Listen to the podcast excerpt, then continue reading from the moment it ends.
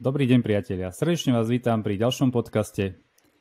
Dnešným hostom je Daniel Gladíš z Otava fondu, prijal pozvanie sa porozprávať o americkej spoločnosti Berkshire Hathaway. Je to firma, za ktorou stoja legendárni investori Warren Buffett a Charlie Munger. A Danu Gladíš prijal pozvanie, že by chcel porozprávať o tejto spoločnosti. Máme tu niekoľko tém, je to naozaj veľmi bohaté. A pozrieme sa od niečo do histórie, pozrieme sa na ich investičný štýl, to, čo investujú a verím, že sa vám to bude páčiť. Ja by som chcel ešte teraz privítať. Ahoj Dano, som rád, že si prijal pozvanie. Ahoj Miro, děkuji, děkuji za pozvání a přeju všem hezký den, nebo hezký poslech. No, verím, že sa bude to páčiť, lebo aj reakcie na Twitteri prišli nejaké, hej, že čo by sme mohli prebrať. Samozrejme, už sme to viac menej načrtli ešte predtým, ako sme sa sami dohodli. A aj mi prišli reakcie, neviem ako tebe, že sa veľmi tešia na to o Berkshire Hathaway, lebo Warren Buffett je známy a veľa ľudí to zaujíma. Takže by sme začali prvou takú otázku, čo sme si tu, som načeral, že prečo Warren Buffett kupoval Berkshire Hathaway v tom čase? Prečo neostal pri Buffett Partnership?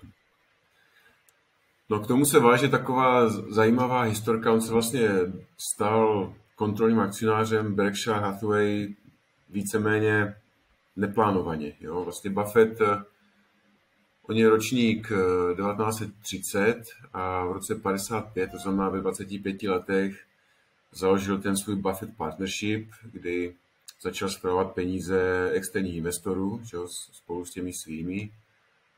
A v rámci toho partnershipu v roce 1962 začal nakupovat akcie Berkshire Hathaway přímo, přímo na trhu. Jo? Vlastně první akcie, pokud eh, si pamatuju dobře, tak koupil za asi 7,5 dolarů, což vlastně znamenalo, že ta společnost tenkrát měla kapitalizaci asi, asi 12 milionů dolarů. Byla to opravdu malinká firmička, vlastně textilka, která vyráběla takový průmyslový textil. A ty akcie tenkrát se kupovaly asi za, asi za jednu, nebo obchovaly asi za jednu třetinu účetní hodnoty a vlastně za méně než working capital, což jsou krátková aktiva minus, minus krátková pasiva. A vlastně to byla taková typická Grahamová hodnotová akcie, kde vlastně ten biznis sám o sobě nebyl úplně super, protože ten textilní biznis není ne, ne, není nikdy vlastně moc super. Ale ta, ta ne, ne, absolutní jako hrozná levnost té akcie vlastně Buffetta zlákala k tomu, aby ji koupil. A potom někdy v roce 65, na začátku roku 65, eh, tam měl Buffett nevž nějaký slušný podíl, ale jelikož ten biznis vlastně se mu moc nelíbil, tak eh, se dohodl jako s managementem té společnosti, že oni v rámci odkupu vlastních akcí koupí od Buffetta i celý, celý ten jeho podíl v Berkshire Hathaway. Dohodli se na tom, dohodli se na ceně 11,50 Mhm. A podali si ruce. No a potom, když Buffett dostal od nich jako oficiální jakoby dopisem nabídku, která to měla jakoby potvrdit a realizovat, tak tam byla cena ne 11,50, ale 11,375, jako o jednu osminu dolarů méně. Buffett se hrozně rozčilil, vlastně, že management Berkshire ne, ne, nedrží své slovo a místo, aby ty akcie prodal, tak obrátil o 180 stupňů, začal je masivně kupovat a vlastně získal kontrolu a vlastně tu společnost eh, převzal. Jo, to bylo někdy v roce 65. V té, v té době mělo Berkshire, to byla pořád malinká společnost, měla, měla tržby asi 50 milionů, vlastně vlastní mění asi 22 a účetní hodnotu nějakých 19 dolarů za mhm. akcí. Mm-hmm. A Buffett vlastně sám považuje ten nákup Berkshire za chybu, protože on vlastně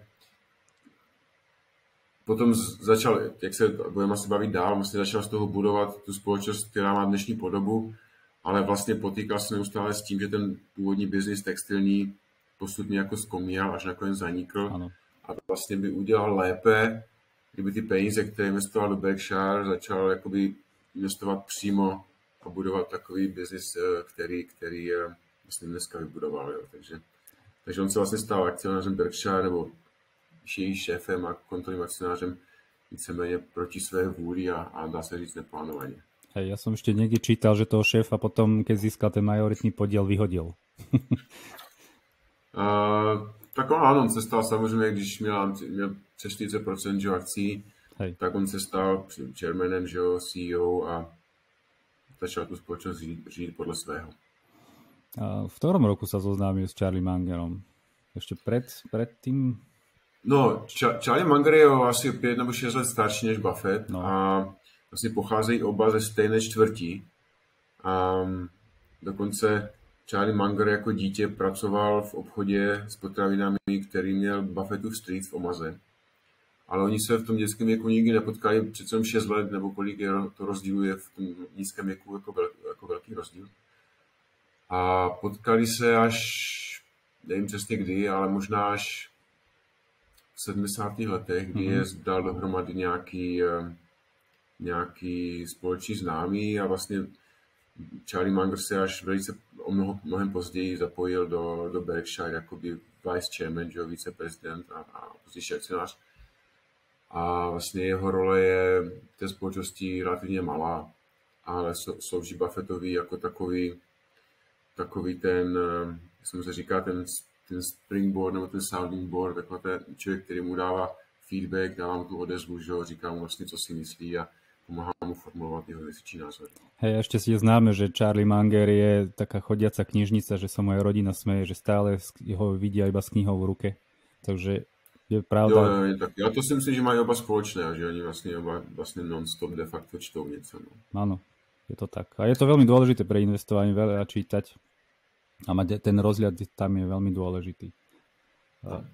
Prejdeme ďalej. Fungovanie Beršik Hedavej zavedení týchto dvoch pánov.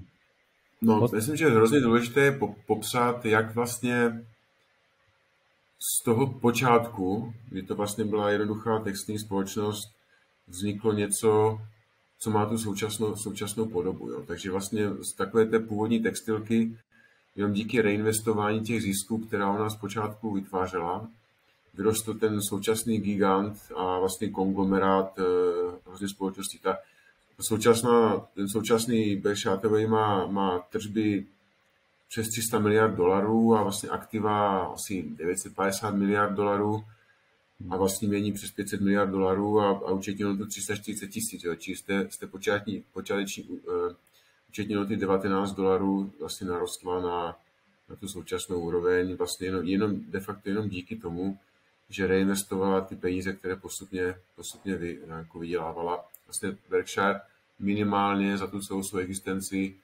použil akcie k získání dalšího kapitálu. To se jenom dvakrát.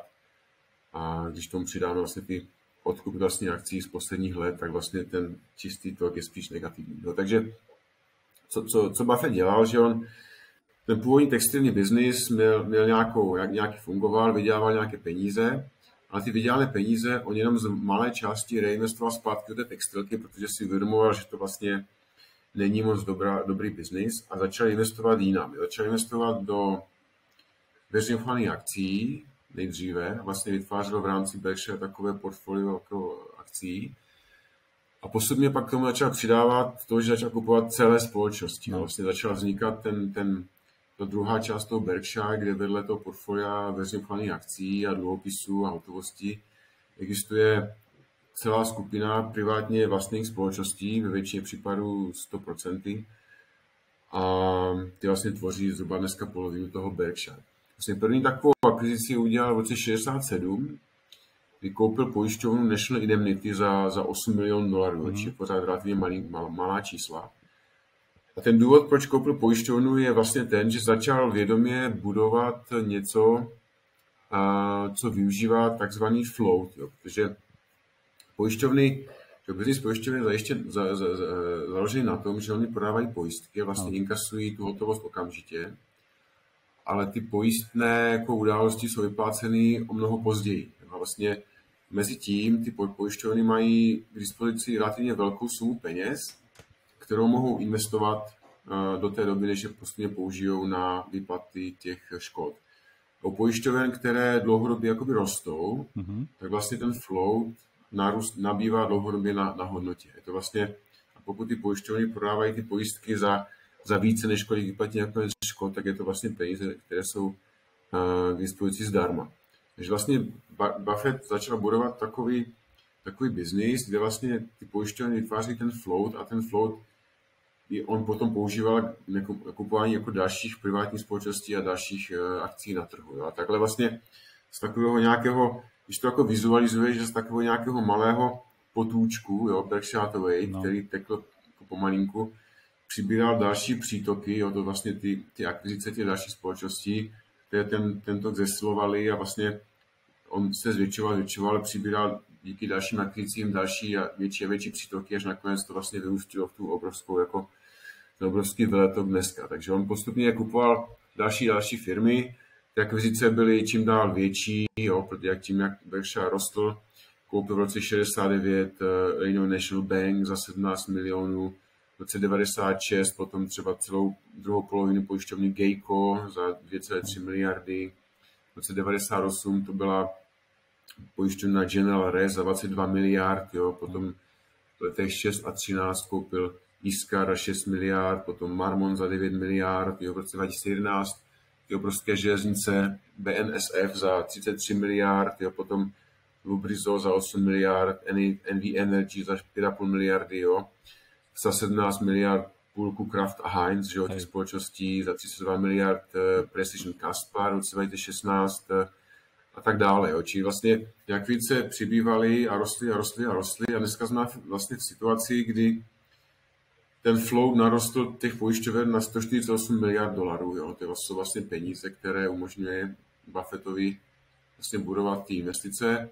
A současně, kromě toho investičního portfolia, které má dneska přes 500 miliard dolarů, vlastně Berkshire dneska má dvě části. Že? Jedna je to investiční portfolio, které má zhruba 500 miliard dolarů, které zahrnuje hlavně ty veřejně akcie, tam ty největší podíly jsou jsou Apple, že jo, přes 100 miliard, potom Bank of America, American Express, Chevron, Coca-Cola, Kraft Heinz, Occidental Petroleum a Moody's, to byly asi těch 8 největších pozic, no. plus nějaká hotovost za dluhopisy, tak to je asi 500 miliard dolarů. A pak je tam ta druhá část, kterou tvoří ty privátně držné společnosti a ty se dají rozdělit vlastně na, na pojišťovny, což je pořád vlastně největší no. business uh, Berkshire, železnice, potom obrovský segment, kterému se říká Berkshire Energy, mm-hmm. jo, to vlastně, a, a potom je tam taková skupina výrobních uh, obchodních firm a firm podnikajících jako ve službách. Čili vlastně z toho, z toho počátku vlastně jenom díky reinvestování těch původních peněz, které, které uh, vytvářela ta textilka a vlastně nebyly použity do toho textilního biznesu, Buffett postupně vytvořil takový obrovský konglomerát, který vlastně dneska je ve světě úplně jedinečný a nemá, nemá vlastně obdobu. Jo. Presně. A, a de facto nej, nejfas, nejvíc fascinující na tom je, že to vlastně vytvořil, když to zjednoduším, aniž by musel zvednout zadek ze židle. Jo. No. A aniž by vymyslel něco nového, kromě toho, že vymyslel nový business model, jo, tak vlastně on nemusel zvednout zadek ze židla, de, de facto uh, jenom vlastně zapouští té své měsíčních schopností a to, to nějakého vizionářského pohledu na biznis prostě dokázal vlastně, aniž by vytáhl paty ze svého ofisu, tvořit takový jako konglomerát. Je vlastně uh, jsou takové jako hezké historky, že on třeba koupil v roce 2008 ten, tu pojišťovnu General Re za 22 miliard a nikdy předtím nebyl v, tom, v těch jejich kancelářích. Jo? To vlastně není vůbec potřeba. On říkal, že prostě věří, že tam ta společnost je skutečně a že existuje. Samozřejmě, takže um, je takový zvláštní, eh, poměrně neobvyklý způsob fungování, ale jak, jak je vidět, tak to může, může klidně fungovat. Tak samozřejmě může, tak jako já jsem to už spomenul, je to všetko o tom čítaní a rozhľade. Keď človek má naštudované o spoločnosti, verím, že aj ty máš o, ako teraz o Berkshire, určite o iných spoločnostiach, čo som mal možnosť, hej, tak je to určitě možné. To možné, no. Zároveň vlastně Buffett eh, musel sám eh, se i změnit nebo vyvíjet v průběhu toho, jak, ta, jak, ta, jak to Berkshire narůstal. Jo. Vlastně on zpočátku, on vlastně byl, když měl ten svůj partnership, že jo, mezi který on potom uzavřel v polovině 60. let. A zpočátku Berkshire, tak vlastně Buffett byl víceméně investor. Jo. Když to dneska on je převážně CEO velké, velké konglomerace a vlastně jenom, jenom jako na vedlejší úvazek, když tak řeknu, je investor. Jo. To vlastně má dneska menší, řekl bych, eh, jako význam. A stejně tak uh, musel Buffett projít určitým vývojem, co se týče těch svých investic. On vlastně začal v tom roce 55, vlastně dva roky předtím, než založil ten svůj partnership, jak on pracoval u, u Benjamina Grahama, že jo, vlastně, což je jakoby jeho takový jako učitel a duchovní otec, tak pracoval dva roky v tom, v tom Graham Newman mhm. Partnership, což byl vlastně něco podobného jako ten Buffettův partnership. A vlastně, když Buffett začal v 55. v tom svém Buffett partnershipu, tak on vlastně začal investovat úplně stejně, jako vlastně investoval ten Graham. Jo. To znamená, že hledal hlavně společnosti, které jsou jakoby statisticky levné, mhm. jo, které jsou, eh, se obchodují za, za takzvané ty net-net, jo, to znamená, že se obchodují za méně, než mají třeba hotovosti nebo, nebo těch, eh, toho, toho pracovního kapitálu, což byl teda i případ toho, té textilky Berkshire Hathaway a tak dále. Jenže s postupem času se staly dvě věci. Za prvé, eh, na tom trhu během já nevím, 60. 70. let postupně ubývalo tady těch eh, typických eh, grahamovských akcí, protože ten trh se stával celý jakoby dražším a jednak informace čím dál byly snadněji dostupné lidem, takže vlastně bylo, bylo, bylo těžké takové společnosti nacházet, protože vlastně všichni se o nich dozvídali snadněji. A současně, takže vlastně ubývalo těch příležitostí a současně Buffett eh, musel jakoby investovat čím dál větší sumy. On jako obrovský rozdíl, člověk investuje 20 milionů dolarů anebo 200 miliard dolarů. Jo. To vlastně si skoro nikdo nedokáže představit, jaký ten rozdíl je, protože 200 miliard dolarů de facto skoro nikdo nemá k dispozici na investování. Takže vlastně Buffett stál ještě před druhým problémem a to je ten, že on musel hledat investice, kde mohl umístit jakoby velké sumy, jo? což znamená, že vlastně musel se začít pohlížet i po jiných typech společností a, a vlastně posunul se od toho uvažování těch, toho grahamovského stylu do, do fáze, kdy vlastně mnohem více dbal na jakoby kvalitu těch společností a, a dlouhodobost toho biznisu, než na tu jejich statistickou levnost. Hmm. Čili potom vlastně, vlastně první takové prozření přišlo relativně brzo, když Buffett, eh, nebo když Berkshire koupilo, um, koupilo tu, uh, teďka jsem vzpomněl ten název, ale společnost, která vyrábí čokoládky mm-hmm. jo, a takové Nevím, jako... Uh, ten název. Um, já si později vzpomenu, jo, a vlastně uh, stálo je to asi 32 milionů, jo, tenkrát, a vlastně Buffett hrozně dlouho to zvažoval, protože vlastně platí relativně vysoký násobek účetní hodnoty. Jo. De facto Manger, Mangeru přesvědčil, aby to koupil, protože ten biznis je relativně velice dobrý a e, stojí to za to. A vlastně ta společnost e, za, za 32 milionů koupili a vlastně od té doby z ní vyinkastovali přes 2 miliardy, přes 2 miliardy dolarů na dividendách, jo, vlastně na, na, na rozdílných ziscích. Jo. Takže Buffett si vlastně uvědomil, že mnohem důležitější je jakoby kvalita té společnosti a nějaký, nějaká dlouhodobě udržitelná uh, konkurenční výhoda a výnosy kapitálu, než taková nějaká statistická hey. levnost. To bylo Sea Scandy, se to volalo? Sea Scandis, ano, Sea Scandis. Vždycky na valné hromadě mají před sebou si, misku těch čokoládek, Sea, sea no. Takže vlastně Buffett prošel jako velkým, velkým vývojem Vůbec na Buffettovi je, je, je dobré, že on vlastně v to, během těch 60 let, co uh, řídí Berkshire a co vlastně se dá velice detailně sledovat, co dělá, tak on mnohokrát prošel jako, takovou jako myšlenkovou velkou změnou, která se dá vyslovovat a vlastně i ve velké, velmi pozdním věku neustále se vlastně zlepšuje. Dokonce ten, ten jeho partner Charlie Munger říkal, že, že Buffettovy investiční schopnosti se výrazně zlepšily po 60, po té, co překročí 60 let, jo, že vlastně teprve um, tam, jo, čili to je, to je hezké taky. No. Tak to je také zaujímavé počúvať, pretože keď sa pozrieme na dnešný svet startupov, tak najväčší drive majú tí mladí ľudia, hej, niečo a v tomto v tomto ponímaní práve takýto pekný vek, už dá sa povedať, že niektorí už idú na odpočinok a je to veľmi aj inšpirujúce pre mňa, hej, že v takom vysokom veku hej, že vedie taký biznis, je to veľmi inšpirujúce. Je, je, je to přesně tak, že já To investování je činnost, která je hezká i z toho důvodu, že vlastně člověk ji může dělat do velice pozdního no. věku. No. Jo, a dokonce a navíc vlastně může být čím dál lepší. Jo. Že vlastně ve většině jiných činností člověk dosáhne maxima jako mnohem dříve a pak už je vlastně jenom horší a horší a horší. Ještě to investování vlastně, pokud si člověk uchová schopnost prostě jenom jako, ještě jako racionálně uvažovat, jo, což samozřejmě není automatické ve vysokém věku, tak je logické, že může být lepší a lepší, protože ty zkušenosti, které nazbíral, se mu, se mu daří víc a víc eh, zhodnocovat. A já s rostoucím věkem čím dál více jako hledám inspiraci u lidí, kteří mají velice dlouhé kariéry a vlastně mají takovými tři, třemi idoly, teďka to chvíli čujeme, vlastně třemi takovými idoly, co týče jako dlouhověkostí, jsou tři, tři osoby, které vlastně v tom svém oboru dokázaly být extrémně dlouho na úplné špici, že? což je jako Warren Buffett, pak je to Mick Jagger, že? který příští týden bude mít 79, a, a, a anglická královna, jo, která, má,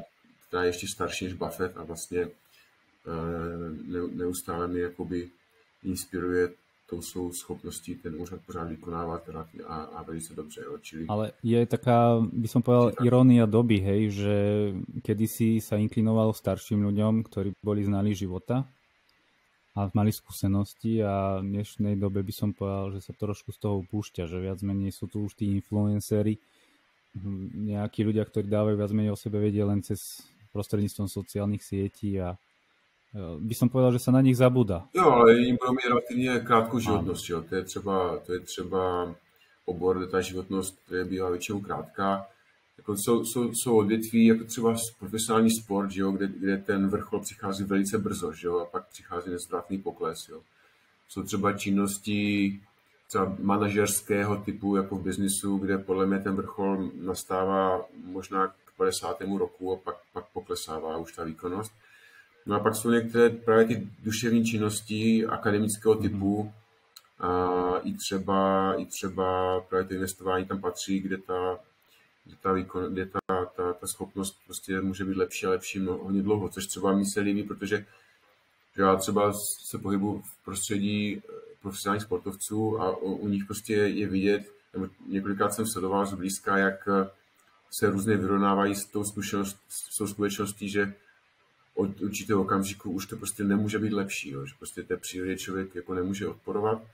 Někteří to nesou lépe, někteří hůře, ale bohužel se s tím nedá nic dělat. Jo? Když to, to investování vlastně člověk může jít nahoru do kopce, jakoby, aby lepší, lepší hodně, hodně dlouho, což se mi na Hej, jako Ale už teraz to vrátím naspäť k Warrenovi Buffettovi tá výkonnosť, hej, je veľmi fascinujúce za 60 rokov investovania ročne 20, viac ako 20%. Ako je to možné? To je neuvěřitelný výsledek a, a, a hlavně ještě s na to, s, jakýma, s jakými sumami peněz on zachází. Třeba Buffett, Buffett sám vždycky mluví o tom, že jako velikost eh, portfolia je vždycky jakoby nepřítelem těch výnosů. Jo. On třeba Buffett říká, že kdyby měl malé částky peněz investování, třeba jednotky desítky milionů, že by vydělával 60% každý rok a je si s tím zcela jistý. Jo. Samozřejmě, když, když má 900 miliard, které musí zainvestovávat a vlastně pořád se mu hromadí nové a nové jako hotovost, tak uh, ty výnosy nemůžou být tak vysoké. Jo. A i právě s ohledem na to je neuvěřitelné, jakých, jakých výnosů jako dosahuje. Že vlastně, vlastně uh, Berkshire má takový jakoby hezký v úzovkách problém, že jim přibývají asi 2 miliardy hotovosti mm-hmm. měsíčně. Či vlastně Buffett neustále čelí jakoby tlaku té hromadící se hotovosti a pořád jakoby potřebuje hledat nějaké, nějaké investování. A je vlastně neuvěřitelné jednak to, jaký výnosu dosahuje a jednak to, jak dlouho je dosahuje. Vlastně ten investiční svět nemá nemá vlastně nikoho, kdo by se tomu blížil. Je, jsou, jsou, dají se na investoři, kteří mají vyšší ty výnosy, jsou. ale málo kdy mají třeba ten track record delší než no. 20 let. Jo.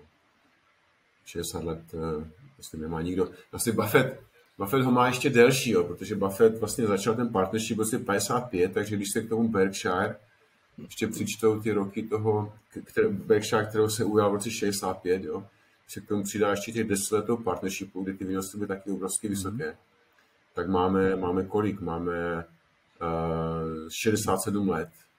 No kolik prostě je profesionálních výnosů, což je neuvěřitelné. A Buffett, Buffett musel být jako svým způsobem fanatik už od dětství, protože on své první akcie koupil už v 11 letech, že v roce 1941. To okolností těsně před útokem na Pearl Harbor. A říkal vlastně ve svém jako ve svých životopisech nebo ve svých takových jako pamětech vždycky vzpomíná to, že v těch 11 letech už měl přečtené veškeré knihy o investování, které kdy vyšly v Americe. Jo. Takže on musel být jako svým způsobem v dobrém slova fanatik uh, už, už, už jako je to mladý. fascinujúce, hej, ja som to tiež už čítal, uh, ako sa volá Snehová guľa, jeho knižka. Hmm. Na tom Buffettovi se mi líbí ještě jedna věc, jo, že je, je hodně zdrojů přímo i od něho, jo, o tom vlastně, jak investuje, a proč tak investuje a proč tak uvažuje, jo, hlavně v těch e, dopisech akcionářům Berkshire Hathaway, že člověk může se z toho neustále učit a může to sledovat. Jo. Vlastně jsou, je spousta jiných investorů, třeba takým protikladem třeba vždycky uvádím George Soros, který sice má taky jako velice dobrý dlouhodobý track record, ale de facto skoro nejsou žádné informace o tom, jak investuje jo, a do čeho investuje a proč. Jo. Čili vlastně on není, není, jeho, není ho možno použít uh, jako zdroj učení, jo, protože ty informace nejsou. Když toho Berkshire, díky tomu, že to je veřejně společnost a díky tomu, že Buffett rád vlastně o tom píše, tak uh, se, se, to, se z toho dá studovat znovu a znovu. To jsou pekné memoáre, aj taký fanúšik vydal to aj v podobe také knižky a Samozrejme pre všetkých investorov je to verejne dostupné na domovskej stránke Berkshire Hathaway. To je, no. to je super. A v podstate tam sa človek dozvie o tom investičnom štýle, ktorý má. To som aj chcel s tebou ešte prebrať. Aký je ten investičný? Je to value investor alebo rastový investor, kombinácia? Buffett, Buffett, to, Buffett nikdy není investice na hodnotové a růstové. Vlastně Buffett, Buffett vždycky říká, že uh, že každé investování je hodnotové. A, a to proto, že vlastně člověk, že investování by mělo být založeno na tom, že člověk se snaží kupovat něco, za co platí méně, než jakou to má hodnotu. No, že vlastně vždycky poměřuje hodnotu, hodnotu toho aktiva s jeho cenou. A to je vlastně logické a dá se to stáhnout na všechny ty investice, nejen na akcie. Ale on nedělí ty akcie na růstové a hodnotové, protože on vždycky říká, že ten růst té společnosti je vždycky součástí mm-hmm. její hodnoty. Že? Čili ten je potřeba vzít v úvahu a není ho možné jakoby oddělit eh, od toho, od té celkové jako měsíční téze. Samozřejmě ne každý růst eh, vytváří hodnotu, dá se najít spousta společností, které rostou a tu hodnotu jako ničí, ale v mnoha případech ten růst hodnotu přináší a ten růst vždycky je součástí hodnoty, jako jsou to takové spojené nádoby. Vlastně růst a hodnota jsou jakoby spojené nádoby, které vlastně není možno od sebe odtrhnout. Takže vlastně Buffett se snažil společnosti takové, o kterých si myslí, mm-hmm. že jim rozumí, je dokáže jakoby odhadnout, jaká ta hodnota ta společnost má a kam se ta hodnota do budoucna vyjet asi bude. No a pak samozřejmě klíčová věc je taky, aby je kupoval za, za méně, než eh, kolik stojí. Či aby nějakou disciplínu a Ako... Ono je to relativně jednoduchá jako myšlenka, ale její aplikace samozřejmě není, není vůbec snadná, no, protože člověk na toho narazí na spoustu. Ja som sa chcel ešte opýtať, keď som si pozrel, aj ty si to už spomenul, že Berkshire Hathaway proste 100, má, buď má 100% podiel v niektorej spoločnosti a druhá časť biznisu tvorí ako investičné portfólio spoločnosti, do ktorých investujú. Ja som si to pozeral poslednú tak, taký jo, informáciu aj sám Warren Buffett hovorí, alebo teda odporúča, že 30, teda 3 a 6 spoločných, možno že až 10 by malo byť v portfóliu. Je zaujímavé, o nich tam majú Berkshire Hathaway 49. Ako, uh, vieš aj priblížiť, že prečo napríklad, ja neviem, Apple tam má 42% a potom u ďalšie, po, po, po maličky to ubúda nižšie, nižšie také tá alokácia toho, že či vieš približiť, prečo je to tak, to ma tak zaujíma. Tak Buffett, ty, když, když Buffett mluví o té diverzifikaci portfolia a vlastně říká, že lidem klidně stačí mít pár dobrých společností, třeba v jednotkách, no ne? tak eh, tím, tím, tím, tím mluví jako k běžným lidem, jako jsme my, jo, nebo k běžným profesionálním investorům, kteří nemají 900 miliard dolarů, které musí zainvestovat. Jo. Buffett, eh, Buffett nemůže mít portfolio tři společnosti, protože by ne, neměl co koupit, jo. protože takový, takové jako nejsou. Teď samozřejmě, když, když, v tom, když v tom Apple je, když Apple, Apple tvoří daleko největší část toho, té veřejné části toho portfolia, jestli jsem říkal, že ta část zhruba asi, to veřejné portfolia má asi 500 miliard dolarů, tak ten podíl Berkshire tam bude asi dneska nějaký 140, co znamená, by to mohlo být 28%. Eh, jo. Samozřejmě z akciového portfolia to bude ještě víc, jo, protože tady v tom v 500 miliardách je její možná 150 mm. miliard nebo 130 miliard hotovosti. Ale zase, tak, ale zase to procento je menší v rámci Berkshire, protože vlastně tu druhou polovinu tvoří všechny privátní společnosti. Jo. Takže já si myslím, že, že ta, ta, ten Apple řádově tvoří 10-15% eh, tu Berkshire, což je pořád jako dost, jo, ale je, je on, vlastně, když, když, když Buffett eh, ten Apple začal kupovat ve velkém, což je tak asi před čtyřmi, pěti lety, tak do něho zainvestoval asi postupně 35 miliard. Jo. Čili byla to velká investice a těch dalších 100 je vlastně už jakoby výnos, jo. čili eh, ne, ne, že by si stěžoval, jo, ale asi, asi ta, ta investice postupuje lépe, než čekal, jo. A, ale zatím on ji drží celou a vlastně nesnižuje ji i, i přesto, že jako velká, dokonce o Apple tvoří jako jednu z těch jako základních pilířů celé té, celého Berkshire, že jo, kam patří potom ještě ty pojišťovny, železnice a Berkshire. Je, je, za, zauj... Ale pro běžného člověka si myslím, že, že platí, že ta diversifikace by neměla být velká a klidně stačí klidně stačí mít, eh, klidně stačí najít třeba pět dobrých investic, s kterým si člověk podlouho... Je fascinujúce, že nie len diverzifikácia ako samotných firiem, ale aj samotných sektorov. Hej. Sú tam tie energie, čo sme spomínali, doprava, služby poisťovacie, telekomunikácie. Viem, že portfóliu má aj leteckú spoločnosť, to je LetJet. Potom je tam aj spoločnosť, že najväčší predajca spodnej bielizne pre mužov v Spojených štátoch. Je to také pestré, ale rovnako to platí aj pri tom investičnom portfóliu. Keď som to videl, je tam asi 10 sektorov. Je to, je to pestré, je to hodně diversifikované a, a prostě vychází to z toho, že Buffett postupně, že Buffett postupně ty, ty privátní společnosti jakoby přikupuje a de facto většině případů předpokládá, že je bude držet neustále. Jo? Vlastně těch případů, kdy Berkshire prodá nějakou společnost celou, kterou předtím vlastnila, těch je tam hrozně, hrozně málo. Jo? Skoro, skoro žádné najdeme. Jo? A s tím, jak ta, celý ten konglomerát roste, tak samozřejmě ty nové akvizice jsou větší a větší a svou váhou přebíjí ty původní, takže je tam spousta relativně malých, ale myslím, že to ničemu ne, ne, ne, jako, jakoby neškodí, jo? protože důležité je třeba vědět, je to, že vlastně Buffett vždycky společnosti koupí včetně toho managementu a vlastně se nijak nepodílí na, na, na, na řízení toho biznisu. A vlastně Buffett šéfům těch jednotlivých společností, vlastně Buffett svou roli vidí ve dvoj, dvojí. Za prvé stanovuje šéfům těch hmm. společností odměny a za druhé, že potom rozhoduje o alokaci těch vydělaných peněz. To znamená, že když třeba takové železnice BNS vydělají, já nevím, 6 miliard dolarů ročně, tak on na konci roku řekne, kolik těch, kolik těch eh, miliard pošlo jakoby nahoru do, do Berkshire a kolik si nechají na další investování. Jo. A díky tomu, že vlastně ten konglomerát vlastně společnosti vlastně celé, tak je tam určitě daňová výhoda v tom, že ty peníze se dají realokovat v rámci toho celého konglomerátu daňově výhodně. Takže vlastně rozhoduje o tom, jak se alokují ty mhm. peníze, což je super, protože to si myslím, že je jeho, jedna z jeho přednost, přednostních dovedností.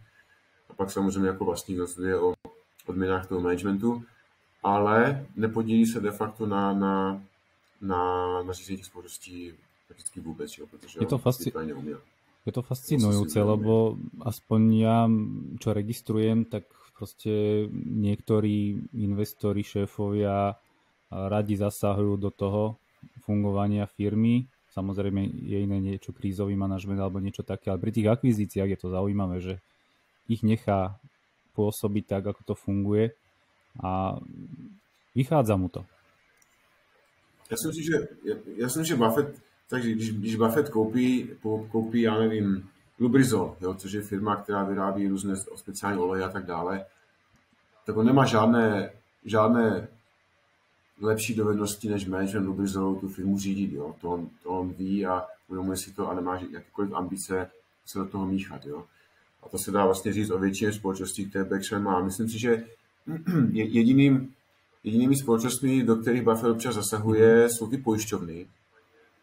To v případě, v případě uh, nějakých třeba Buffett to za prvé baví a za druhé si myslím, že dokáže velice dobře právě pro, pracovat s rizikem a s pravděpodobnostmi vlastně při oceňování těch velkých pojistek si myslím, že on do toho občas mluví. Myslím si, že uh, ho taky Ajit Jain jako š, vlastně šéfce těch pojišťovacího segmentu uh, v tom velice respektuje. Myslím, že pojišťovací biznis Berkshire je relativně málo viditelný ve světě, protože ty pojišťovny jsou privátní, ale je to vlastně, vlastně jsou to nejlepší skupina pojišťoven na světě. Myslím si, že mají, mají takovou část trhu, mm. kde jsou úplně sami. No, protože když se podíváš na historii pojišťovnictví, tak eh, za celou historii pojišťovnictví došlo v celém světě možná maximálně k deseti transakcím, kdy někdo uzavřel pojistku, kdy cena na tu pojistku byla mhm. více než miliarda dolarů. No, co takové gigantické pojišťovací kontrakty. Všechny u všech bylo na straně té pojišťovny Berkshire. Berkshire je prostě jediná pojišťovna na světě, která je schopná vypisovat takové velké pojistky, díky tomu, jaký má prostě kapitál. Že jo? A dokonce v jednom případu uzavřeli pojistku, kdy protistranou byla pojištěna AIG, kdy ta cena té pojistky byla 10 miliard dolarů. Takže si představ, že AIG poslalo do Berkshire 10 miliard za nějakou, prostě, za nějakou pojistku. No, čili toto je extrémně hodnotný biznis který vlastně nemá ve světě konkurenci. A vlastně pomáhá vytvářet ten flow, že jo, jak jsem říkal, dneska je 148 miliard, který Buffett potom jako dlouhodobě investuje. Díky tomu, že ty pojišťovny jsou součástí toho konglomerátu. Asi každá pojišťovna má nějaký flow, ale většina pojišťoven ho bohužel musí investovat mm-hmm. pouze do dluhopisů, protože se musí udržovat jakoby relativně likvidní kapitál s nízkým rizikem na vyplacení těch pojistek. Ale díky tomu, že pojišťovny Berkshire jsou v rámci toho obrovského konglomerátu, který má mnohem více kapitálu. A díky tomu, že oni sami si již vybudovali za, za to své existence hrozně moc jako přebytečného kapitálu, tak oni mohou vlastně ten flow investovat z velké části do akcí, což dlouhodobě je mnohem výnosnější než, než dluhopisu. Vlastně ten, ten kapitál se kumuluje čím dál rychle. A v podstatě tím takto sa môžeme dostať k ďalšej téme tohto ročné nákupy Berkshire Hedavej, teda už niečo začal kupovať pomaličky Berkshire mm. uh, už koncom roka. Je tam herné štúdio Activision Blizzard, to bola taká zaujímavá novinka, že vstúpil do ako kvázi do herného priemyslu. Neviem, či to je špekulácia, alebo dá sa to tak mm. povedať, hej, lebo tam bola oznámená tá akvizícia zo strany Microsoftu, že kupuje Activision Blizzard. A potom sa objavila taká novinka, že to má portfólio Warren Buffett. Ano, tam eh, vlastně první čtvrtletí bylo pro Berkshire, že z druhého čtvrtletí ještě nejsou data, že ty přijdou až jen příští měsíc. A v první čtvrtletí byl Buffett, uh, Berkshire nejaktivnější z nákupu minimálně za posledních 15 let, dokonce ještě víc než v roce 2008. Ty nákupy přesáhly 50 miliard a bylo tam spousta věcí. Že? Jedna, jedna mm-hmm. z mhm. toho byl ten Activision Blizzard, kde, kde Berkshire koupili minimálně 8%, minimálně 8% podíl. Ale toto je speciální investice, to je takzvaný, takzvaná arbitráž, jo, protože vlastně ta společnost uh, jí hodlá převzít uh, Microsoft a je vlastně velký rozdíl mezi cenou Activision Blizzard a mezi tou cenou, za kterou Microsoft koupí. A vlastně Buffett vlastně spekuluje na to, a teď vlastně se čeká, to jak více na to, je zda schválí různí regulatoři v různých zemích. Jo. A Buffett vlastně spekuluje na to, že, že k tomu dojde. Pokud tomu dojde, že jo, tak samozřejmě tam, tam ta cena jako okamžitě vyskočí na, na tu akviziční a bude tam velký zisk. Pokud to k tomu nedojde, že tak ty akcie zůstanou, že ale si to vyhodnotit zřejmě jako, jako dobrou, dobrou příležitost. Buffett je velký hráč tady v té, v té, v těch arbitrážích. Ono to není moc vidět, protože ty transakce jsou často relativně krátkodobé, ale je dlouhodobě v tom velký hráč. Ale to nejzajímavější je, že vlastně že Buffett letos začal ve velkém nakupovat ropné společnosti. Vlastně má dvě velké pozice, v, těch, v těch největších pozicích, které jsem jmenoval, jsou dvě a ropné společnosti, a to je Chevron a Occidental Petroleum. A obě vlastně kupoval výrazně i letos. A obzvláště v tom Occidental Petroleum v tom pokračuje i v, i v, i v druhém čtvrtletí, i ve třetím. Protože díky tomu, že už tam má skoro 20%, tak musí ty nákupy reportovat vlastně okamžitě. Takže Buffett eh, je zřejmě stejného názoru jako my ve Vltava Fund, že, že ropa bude dlouhodobě mnohem výš, než eh, jak si trh myslí a nakolik ocenuje ty ropné společnosti. Buffett, když člověk sleduje, co Buffett eh, dělá, tak stejně důležitá informace je ta, co Buffett nedělá, nebo respektive do čeho neinvestuje. A Buffett třeba v, v těch komunitních společnostech nebo ropných společnostech eh, je aktivní relativně velice zřídka. Vlastně za posledních uh, měl, měl nějaké pozice v Exxonu a v Konoku před, tou, mm-hmm. před tím rokem 2008, ale pak prodal jak Konoku, tak, eh, tak Exxon a za poslední a. roky vlastně tam neměl nic. Jo. Až, až začal teď jako čerstvě budovat Chevron a Occidental. A jsou to velké investice. Uh, a to si myslím, že je důležitá jako informace. Pak uh, koupil asi 10% Hewlett Packard, jo, což je taková typická hodnotová investice jako velice levné společnosti. Koupil asi 8% Selanéze, což je chemička. A pak kupoval i mezi finanční společnostmi, koupil něco Citibank a v Markelu. No a to ještě do těch 50 miliard nezahrnují další akvizici Aligani Corporation, kde vlastně kupuje celou společnost, která, což je taky pojišťovna, a to udělal taky první letí a ta akvizice vlastně by se měla vypořádat eh, na konci letošního roku. Takže Buffett byl hodně, hodně aktivní. Moc toho neprodával, prodal Verizon, eh, telekomunikační společnost, což byla relativně velká pozice. Nevím proč, pravděpodobně asi si ty peníze chtěl uvolnit právě na akvizice. No a Kromě toho taky Berkshire kupuje dlouhodobě v posledních letech vlastní akcie, jo, protože ty akcie si považuje Buffett za mm-hmm. výrazně podhodnocené, takže za posledních, já nevím, čtyři roky dalších 50 miliard dolarů směřovalo do odkupu vlastní akcí a v tom si myslím, že pokračuje aj. taky. Môže byť tieto jeho posledné nákupy nejaký signál aj pre bežných investorov alebo príkladom, že teraz sa oplatí kupovať vzhľadom na to, aj aká je politická situácia kúsok od nás a na situáciu aj na trhoch, že to pokleslo? Uh, já si myslím, že, já si myslím, že, já si myslím, že to je signál v tom, že vlastně Buffett, Buffettův uvažovací horizont rozhodně sahá mnohem dál, než za, za, za to aktuální dění, to znamená za tu vysokou inflaci, za tu válku, že jo, za různé prostě zvyšování sazeb, on se dívá mnohem dál a v podstatě ten Activision Blizzard je speciální situace, to bych, eh, to asi nic nevypovídá, ale jsou tam tři jakoby témata, co se dají vyslovat. Ano. První teda jsou ty ropné společnosti, to si myslím, že je největší téma, to si myslím, že bude i téma řady dalších let. A pak eh, jsou tam témata, vlastně ten nákup Hewlett Packard a Silanéze, to jsou vlastně typické hodnotové společnosti, o kterých mhm. se moc jakoby nemluví, ale jsou to biznesy, které mají relativně vysoké výnosy kapitálu, obchodují se za jednociferné násobky zisků a vlastně jsou to zástupci takové té v vozovkách staré ekonomiky, ale jsou to dobře zavedené a osvědčené biznesy. No a pak ty nákupy toho Aligany to, a potom měsíce do Markelu a City vlastně ukazují, že v, v tom finančním sektoru je spousta levných společností, které díky tomu, že ta inflace dlouhodobě asi mm-hmm. bude znamenat i vyšší sazby, tak uh, vlastně ta budoucnost pro mě nevypadá vůbec špatně. Jo? Takže to jsou asi tři taková témata, která se z toho vyslovat, uh, vyslovat dají. No. no vlastně v těch investicích uh, se to trošku jako ta informační hodnota je, se stírá, protože vlastně to portfolio nespravuje Buffett sám, a vlastně on tam máš dva portfolio manažery, že jo, teda Wexlera a Toda Komce, kteří vlastně po Buffettově smrti převezou celé to veřejné portfolio investic.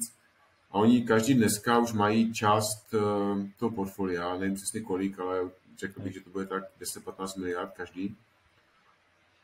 A oni jsou mnohem aktivnější v těch investicích a kupují taky i menší společnosti, protože mají méně, méně peněz na starost a vlastně člověk přesně nikdy neví, co kupují oni a co kupuje Buffett. Ty velké investice jsou 100% Buffettovi, mm-hmm. těch menších se to přesně neví. A načriem ďalej. Pozrieme sa do budúcnosti. Čo, čo sa stane z Berkshire Hathaway, keď tu nebudú títo dvaja veľkí investori? Je to nejaká mašinéria, ktorá je rozbehnutá nejaký vlak, alebo teda snehová guľa v tomto prípade? Že keď tu nebudú... Ba, ba, Buffett, Buffett, jak jsem říkal, že Buffett je hlavně CEO a ne investor, takže Buffett uh, neméně 20 posledních let věnoval tomu, že připravoval hmm. nástupnictví té společnosti. A vlastně ta společnost po jeho odchodu bude řízená čtyřmi hlavními osobami. Jako CEO, nový CEO bude Greg Abel, který už je dlouho v Berkshire a je dneska vlastně CEO mm-hmm. toho Berkshire Energy. No, ten má, ten je o možná 30 let, no, 27 let mladší než Buffett, či může ještě dlouho dostat, dostat dále. Um, ten pojišťovací biznis, který je jako klíčový, ten bude dále řídit Ajit Jain, který už ho mhm. řídí od 80. let. A to portfolio těch veřejně obchodních společností celé převezmou Todd Combs a Ted Wexler. Ti už jsou Berkshire skoro 10 let každý. A jestli Buffett dokáže rozpoznat dobrého investora asi, tak asi, asi, asi nikdo jiný to, nedokáže líp, takže tady bych se taky nebál. Takže tyto čtyři, tyto čtyři osoby budou jako pro, pro Berkshire klíčové a je docela možné, že dohromady budou lepší než Buffett. Jo? To se vyloučit nedá. Ale v každém případě vlastně síla toho konglomerátu spočívá, kromě toho, kdo ho řídí, tak také v tom, co už je v něm obsaženo. To znamená v těch privátních společnostech a v tom, jak, jak může vlastně se ten konglomerát využívat synergii těch jednotlivých částí, realokace kapitálu a tak dále. Vlastně hodnota celého Berkshire dohromady je defin, jako 100% vyšší než těch mhm. jednotlivých částí, kdyby se měly rozpodat. A vlastně v tom, v tom, v tom uspořádání je hodnota a ta nezávisí vlastně na tom, kdo ho řídí, že ta tam zůstane dlouhodobě. Myslím si, že pro dlouhodobé investory nejdůležitější bude, zda si Berkshire jako celek uchová vlastně stejnou kulturu jako podnikání a, a vůbec uvažování, jakou má dnes. Jo. A myslím si, že takovým takový garantem, který na to má takový trošku dohlížet, je Buffettův syn, Howard Buffett, který uh, se stane jakoby chairmanem, no předsedou představenstva mm-hmm. po Buffettově smrti. Otázka taká, že prečo napríklad zatiaľ, alebo teda vôbec Warren Buffett neinvestoval do kryptomien? Proč ne? Tak já si myslím, že já si myslím, že protože je chytrý. Jako, je, je, je, samozřejmě zajímavé, zajímavé sledovat tady tu debatu, že, jo? že na, na jedné straně uh, fanoušci kryptomien uh, nad Buffettem ohromný nos a považovali za člověka, který tomu nerozumí, který o tom nic neví, který vlastně nechápe současný moderní svět. A vlastně vůbec ne, většina z nich vlastně, ten argument, že od těch fanoušků kryptoměn často je takový, že když, když na ně má někdo negativní názor, tak to je proto, že bude to nic neví nebo že tomu nerozumí. A vlastně oni nepřipouští vůbec možnost, že někdo tomu může velice dobře rozumět, může o tom hodně vědět a přesto si může udělat negativní názor. Jo? Já si nemyslím, že Buffett uh, uh, patří mezi lidi, kteří tomu nerozumí a kteří o tom nic neví. Já si myslím, že naopak uh, uh, že opakem je, je pravda a když to on ještě s, uh, spojí s tím, co už všechno viděl, co už všechno zažil a, a jak rozumí on vlastně fungování finančního systému, tak má ten názor prostě negativní. Že jo? Samozřejmě každý si může udělat názor svůj, že jo? každý může, může mít jako vlastní názor a klidně se může ukázat, že Buffettův názor je chybný. Ale určitě si myslím, že by bylo chyba nad ním ohromovat nos a prostě ho odmítat jenom proto, že Buffett má 92 let a který automaticky tomu nemůže rozumět. Jo? To si myslím, že, je, mm-hmm. Že by byla chyba, velká chyba. Vůbec tady to, já jsem poprvé akcie Berkshire koupil si sám někdy v roce 95 nebo 96 a vlastně od té doby tu společnost detailně sleduju a tady tyto názory, že Buffett už tomu nerozumí, že by do důchodu, že by, uh, já nevím, uh, že moderní svět už jako ho, předběhl a tak dále, že nerozumí technologiím a, a kdo ví co, se objevují znovu a znovu a znovu. A ty lidi, kteří s nimi přicházejí, tak jako přijdou, pak zaniknou, nikdo už ní neslyší, že jo? a Buffett tady je stále. A vlastně se ukáže, že mm-hmm. v těch zásadních věcech měl vždycky pravdu z zpětného pohledu. Takže já si myslím, že já jsem teda v otázce Bitcoinu 100% na Buffettově straně a není to proto, že bych byl nějaký fanatický jeho příznivec, ale mm-hmm. okolností jsem došel A je, neviem, či vieš, ja som to tak úplne čirou náhodou natrafil na Instagrame. Vnúčka Varna Buffetta robí NFTčka a stojí za nejakými projektami krypto. Také, také, je také zaujímavé, tak, ne, neviem, na Instagrame som ju natrafil, robí nejaké umelecké diela. Buffett, Buffett totiž má jednu takovou vlastnost, že on uh, když nějaké své názory prezentuje, Jasne. tak mu je zásadně jedno, co si o tom ostatní myslí. Jo. On vlastně nemá, on nemá žádnou potřebu, ne, za prvé neočekává, že s ním všichni souhlasit, a za druhé nemá nejmenší potřebu někoho přesvědčovat o tom, že má pravdu nebo ne. Prostě dojde k vlastnímu názoru. Ehm, nemyslím si, že je hloupý nebo neinformovaný nebo neskušený, myslím, že to je přesně naopak. Ale jako nevadí mu, že má někdo jiný názor, on si jde, on si jde svoje a jde si vlastně s tím světem. Ano, je, tak, tak je, myslím, že je to správne. Vychádza mu to zatiaľ, ako sám priznal možno, že niektoré nákupy, ktoré mu možno, že nevyšli Tesco, alebo samotná kúpa veršik Hedavej na začiatku, hej, že to bol investičný omyl, ale zvyšné veci vedie ešte z omahy. Hej, ako, ako je to pre neho známe. No. A pozerám ešte ďalšie otázky. Prejdime čo sme sa trošku bavili, prečo sa oplatí alebo neoplatí kupovať spoločnosť, a teda akcie Berkshire Hathaway. Asi pre bežných o, typu B, hej, hmm. tie typu, áno. Promiň, tie akcie sú dvě, že Berkshire A a Berkshire B.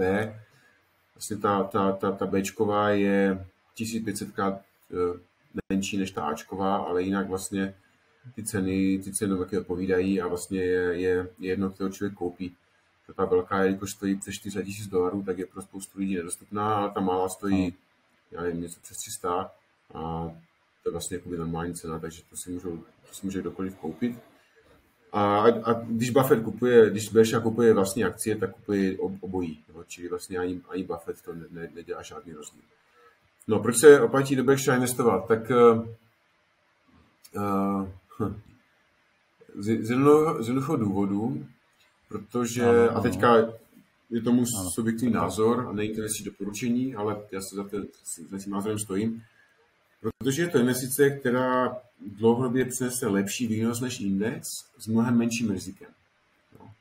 Je vlastně jakoby krátká odpověď. Když se podíváš zpátky do historie a podíváš se na letošní rok, nebo poslední rok, poslední dva roky, poslední tři roky, posledních pět let, deset let, dvacet let, vlastně v každém z těchto období ano.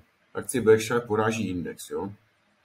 A navíc je to, ten biznis má mnohem menší riziko, než jaké souvisí s investováním do, do indexu, protože vlastně to Berkshire je takový mini index. Je to vlastně konglomerát jakoby spousty společností, spousty, se spousty jako sektorů a dohromady to vlastně tvoří takový hezký průřez tu americkou ekonomikou akorát, že kvalita těch společností je vyšší, než je průměrná kvalita v tom indexu.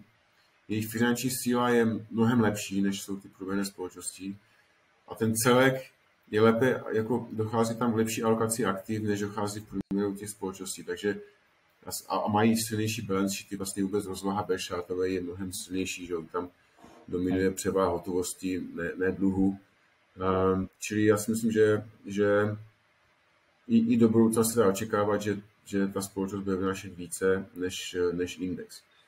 Samozřejmě člověk, když se není investovat, tak eh, jenom, že si musí dát práci s tím, aby porozuměl tomu biznisu, ale taky by měl si dát trošku práci s tím, aby si odhadl, jakou vlastně ta společnost má hodnotu, protože ona nemusí být levná vždycky, že jo. Vlastně to jako index může být drahý nebo levný, tak ani Berkshire nemusí být vždycky levné. Uh, ta, ta, to ocenění se dá dělat uh, různými způsoby a mí se ukaz, já, já používám takový ten nej, nejjednodušší, který vlastně se mi ukazuje, že dlouhodobě dává prostě srovnatelné výsledky jako ty mnohem pracnější, detailnější metody a dá se velice rychle použít i, i pro běžného investora. Vlastně my si to Berkshire oceníme mm-hmm. tak, že sečteme ty jeho dvě polovičky, že vezmeme tu část těch, mm-hmm. toho veřejného portfolia, plus ta hotovost, jo, a tu mm-hmm. oceníme těmi aktuálními tržními cenami. Jo. A k tomu přičteme tu privátní část, kterou oceníme jako nějaký násobek zisku před zdaněním. Jo. V našem případě používáme 14 násobek a dostaneš nějaké číslo za tu privátní část, dostaneš nějaké číslo za tu, za tu veřejnou část, to sečteš, pak to přečteš na, přepočteš na jednu akci a nám vychází zhruba momentálně 550 tisíc dolarů na jednu akci, což je mnohem víc než 415 tisíc, nebo kolik ta akcie dneska stojí. Jo? A takhle si to aktualizujeme jednou za čtvrt roku, jak, ty, jak podle čtvrtletních výsledků. A když se podíváme zpětně na posledních 20 let, kdy tuto metodu máme jakoby spočítanou, tak ona velice dobře si myslím ukazuje na té společnosti a ta cena akcie ji dlouhodobě kopíruje. No, někdy je trošku vyšší, jako bylo třeba v letech 2022 2003 Někdy za ní zaostává, někdy víc, někdy míň, ale dlouhodobě velmi se dobře to kopíruje.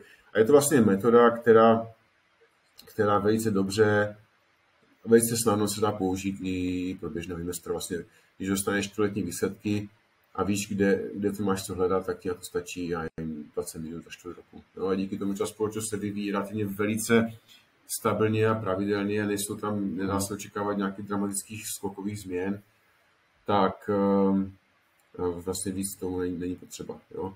A ta, ta, ta, ta hodnota na vychází na 550 tisíc, což je zhruba 1,6 násobek účetní hodnoty. Jo. Je celkem logické, že, že Berkshire se musí obchodovat výrazně výš, než je jeho účetní hodnota z několika důvodů. Jo. Třeba například, když Berkshire koupili ty železnice BNSF před deseti lety, tak za ně zaplatili mm-hmm. a, nějakých 30 miliard dolarů. Nicméně ta dnešní tržní hodnota se by se pohybovala možná okolo 120 miliard. Nicméně v tom účetnictví jsou oni stále zaučtovány tou nákupní cenou 33 miliard a to i přesto, že třeba za tu dobu už více než 40 miliard vyplatili do Berkshire na dividendách. Čili takových, takových pozic těch privátní uh, části tam hodně. Třeba ta počíná Geico je nakoupená celá za necelé 3 miliardy a dneska by měla hodnotu možná 40-50 miliard. Jo.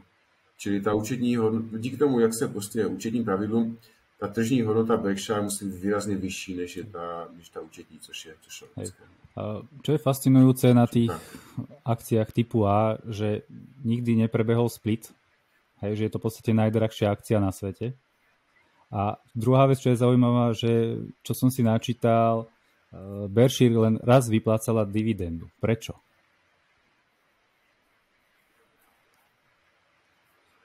To už je hodně dávno. Budeš nejplácí dividendu z, z, z několika důvodů. Za prvé je to daňově nevýhodné, protože ona se vždycky daní, že? takže většině platit státu peníze, když není potřeba. Za druhé, Buffett říkal, že pokud mají možnosti, jak ty peníze reinvestovat s výnosem, který je vyšší, než eh, jaký je běžně možno na trhu, tak je to pro ty akcionáře lepší no, ty peníze reinvestovat.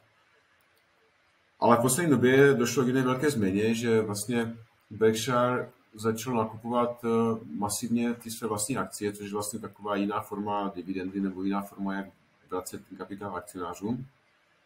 Ale je to daňově výhodnější, jo, protože tam se neplatí daň z dividendy. Navíc, když ty akcie se kupují za cenu, která je výrazně nižší než hodnota společnosti, což v tomto případě, tak vlastně ta hodnota těch akcí, které zůstávají v oběhu, roste rychleji. A každý vlastně akcionář si může, zatímco u dividendy všichni dostávají dividendu, ať chcou nebo nechcou, tak u těch odkupu akcí si vlastně každý může rozhodnout, jestli ty akcie si podrží nebo ne. Takže to je, to je vlastně největší změna, které Berkshire došlo za poslední několik let a dá se očekávat, že vlastně ty, ty odkupy akcí tady budou dlouhodobě neustále a že vlastně těch akcí v oběhu bude, bude dlouhodobě ubývat. No taky vlastně tím Buffett částečně řeší ten problém, kam investovat tu volnou hotovost, jo, protože, jak jsem říkal, tomu přibývá relativně hodně a těch investičních příležitostí v těch velkých sumách není zase tolik. Jo. Takže pokud Buffett dokáže spoustu těch peněz utratit v vozovkách tím, že kupuje sám sebe, jo, vlastně akcie Berkshire, mm-hmm. Tak je to asi to nejlepší, co se dá dělat. Jo. Takže já jsem jako hrozně rád a v podstatě první číslo, na které se dívám každého čtvrt roku, je kolik těch akcí a za kolik... Ja som niekde čítal, že to tak dávnejšie, eh, že aj vplyvom zloženého úroku a že akcie Berkshire Hathaway typu A môžu o nejakých 30 rokov mať hodnotu 1 milión dolárov. Je to podľa teba reálne? Ano?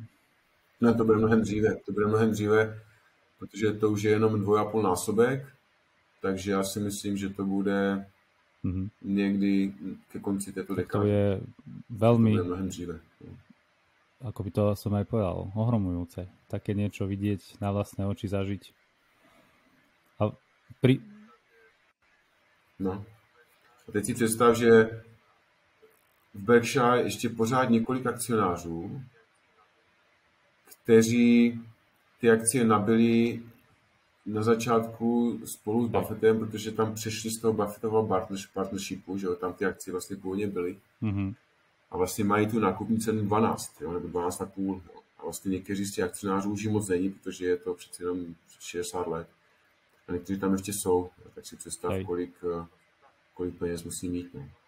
Vlastně Buffett, vlastně ta, ta historie je zajímavá, že vlastně Buffett začal vlastně ta jeho Buffettová investice do toho jeho původního Berkshire, mm-hmm. do toho původního Buffettova partnershipu byla 100 dolarů. Jo? A vlastně všechno, všech těch 100, všechny ty další investice vlastně Buffettu máte vlastně vyrůstal tady z, tohoto, z této malinké investice. A vlastně těm investorům, kteří jsou u něho začátku, tak on ze spousty investorů udělal miliardáře. Jo? Spoustu investorů udělal velice bohatými spoustu lidí jakoby naučil investovat nebo je vede k investování a všechny ty peníze, které sám vydělal, dá na charitu. Jo? Čili to je takový jako hezký příběh, eh, který jako je málo kdy vědí. On vlastně spolu s, Billem Gatesem? spolu s, um, s Mangerem a spolu s, s některými dalšími investory, Billem Gatesem, myslím, vlastně spustili tu, tu uh, mm-hmm. uh, iniciativu Giving Pledge, že vlastně snažili přijmout další jakoby miliardáře k tomu, aby se zavázali k tomu, že minimálně polovinu svého majetku dají na charitu. A podařilo se jim tomu získat jako neuvěřitelnou spoustu lidí. Ne? Když si najdeš stránky Giving Pledge, tak tam je seznam těch lidí, takže vlastně on přiměl obrovskou spoustu miliardářů celého světa, nejen amerických, se zavázat k tomu, že stejně jako on dají minimálně polovinu svého majetku na, na charitu. Čili to je se Buffetta, Buffetta si myslím, že na to investování mnohem více než to, jak je bohatý, baví prostě sledovat, jak ty peníze rostou a jak Hej. jakoby pod rukama mu to bobtná, jo. I když vlastně on sám ty peníze nikdy de facto moc nepoužije, nevyužije a vlastně mu ničemu nejsou, protože on neustále žije ve stejném domě jako před 60 lety. Jeho plat je 100 000 dolarů a v podstatě, v podstatě svůj volný čas tráví tráví hraním bridge, že jo, a čtením, takže on de facto žije v velice Áno, je to tak. Ja som aj pár dní dozadu čítal na stránkach Berkshire Hathaway, že odpredal nejaký zase svoj podiel akcií typu A typu B a dal ich zase darov na charitu. Jo, on každý, každý rok, už, už řadu let, každý rok dává několik miliard těch akcí na, na charitu, no, různým charitám. No takovou část peněz dostával Bill Gates jo, do té své nadace a plus nějaké další. Takže Buffettův majetek dneska, já nevím, kolik přesně čítá, asi zároveň 100 miliard, ale kdyby ty, ty, ty spousty miliard ne, neporozdával už, tak by to bylo třeba přes 200 miliard. Jo. A po jeho smrti vlastně všechny ty peníze se rozdělí mezi různé různé nadace a charity, nevím mezi které, myslím si, že Buffett to čas, postupně v průběhu času taky ještě jako mění, ale myslím, že, myslím si, že ta instrukce je taková, že během deseti let se všechny ty akcie jako prodají a, a rozdají jako na charity. Čo nechce, aby peníze trčeli někde zainvestované, ale chce, aby byly jako... Hej, viem, že jeho deti sú aktívne v nejakých nadáciách aj z terajšou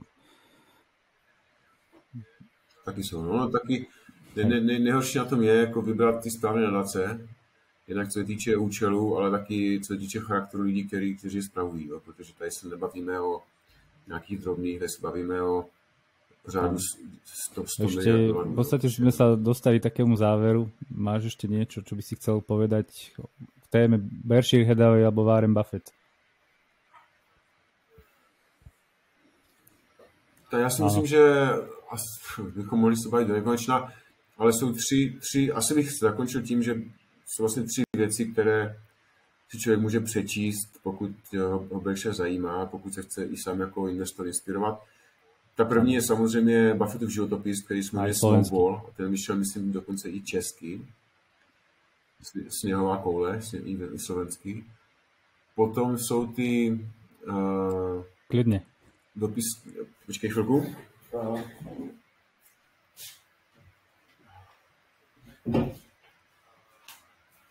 Potom jsou to tady ty uh, dopisy akcionářům, který, ano, ano. který vyšly uh, knižně, jo, samozřejmě oni si dají najít i na webu, ale tady, tady, tady to vyšlo knižně, to je, to je vynikající. A pak vyšla loni knížka, tady tu napsal Adam Med, která se jmenuje jako Berkshatovej. To je zase pro lidi, kteří mají analytický, uh, analytický zaměření, tam vlastně je popsána celá ta historie, včetně finančních výkladů, včetně všech transakcí, všech investic a tak dále. To, a to je jako nedoc pro fanoušky Berkshire a vůbec pro fanoušky investování nedocenitelný jako materiál, takže tady si člověk Člověk si přečíta tyto tři věci, tak už vlastně nic, a nic, nic Čo hovoríš ešte, tak sa vrátim trošku ešte ke literatúre, na literatúru Benjamina Grahama, Inteligentný investor a Security Analysis. Majú tam nejaké korene toho všetkého? Hmm. Tak Inteligentní investor je, Inteligentní investor je asi nejlepší kniha o investování, co, co dobrý napsal. Vlastně znamená naprostý zlom uvažování investorů. A hlavně kapitoly 8 a 20 si myslím, že by ano. si investoři měli číst eh, znovu a znovu. A ta security analysis si myslím, že je pro dnešní dobu trochu archaická. Jo? Vlastně tam ona je dobrá jako pro analytiky, analytiky, ale je tam spousta věcí, které dneska se jako dělají jinak, no, nebo které se účtují jinak, ale jako není na škodu si takové starší věci přečíst, jo, protože vlastně člověk si i tak uvědomí, že to investování se vlastně v, v, v čase vůbec nemění, že vlastně zůstává pořád stejné. A, a, a otázka na teba vlastně priamo, nerozmýšľaš, že by si takú security analýzy vlastnou napísal nejakými myšlienkami? Ne, ne, ne, ne, ne to, to, to, to je, musí být hrozně pracné. A navíc takových knížek analytických je, je mraky, jsou mraky k dispozici, dispozici takže, takže ne. Já, mám, já píšu ty naše čtvrtletní dopisy akcionářům, to je taková moje otevřená kniha, v které každý čtvrt roku připíšu jednu kapitolu a to mě, to mi úplně stačí, jako i, i tak jezdím do práce.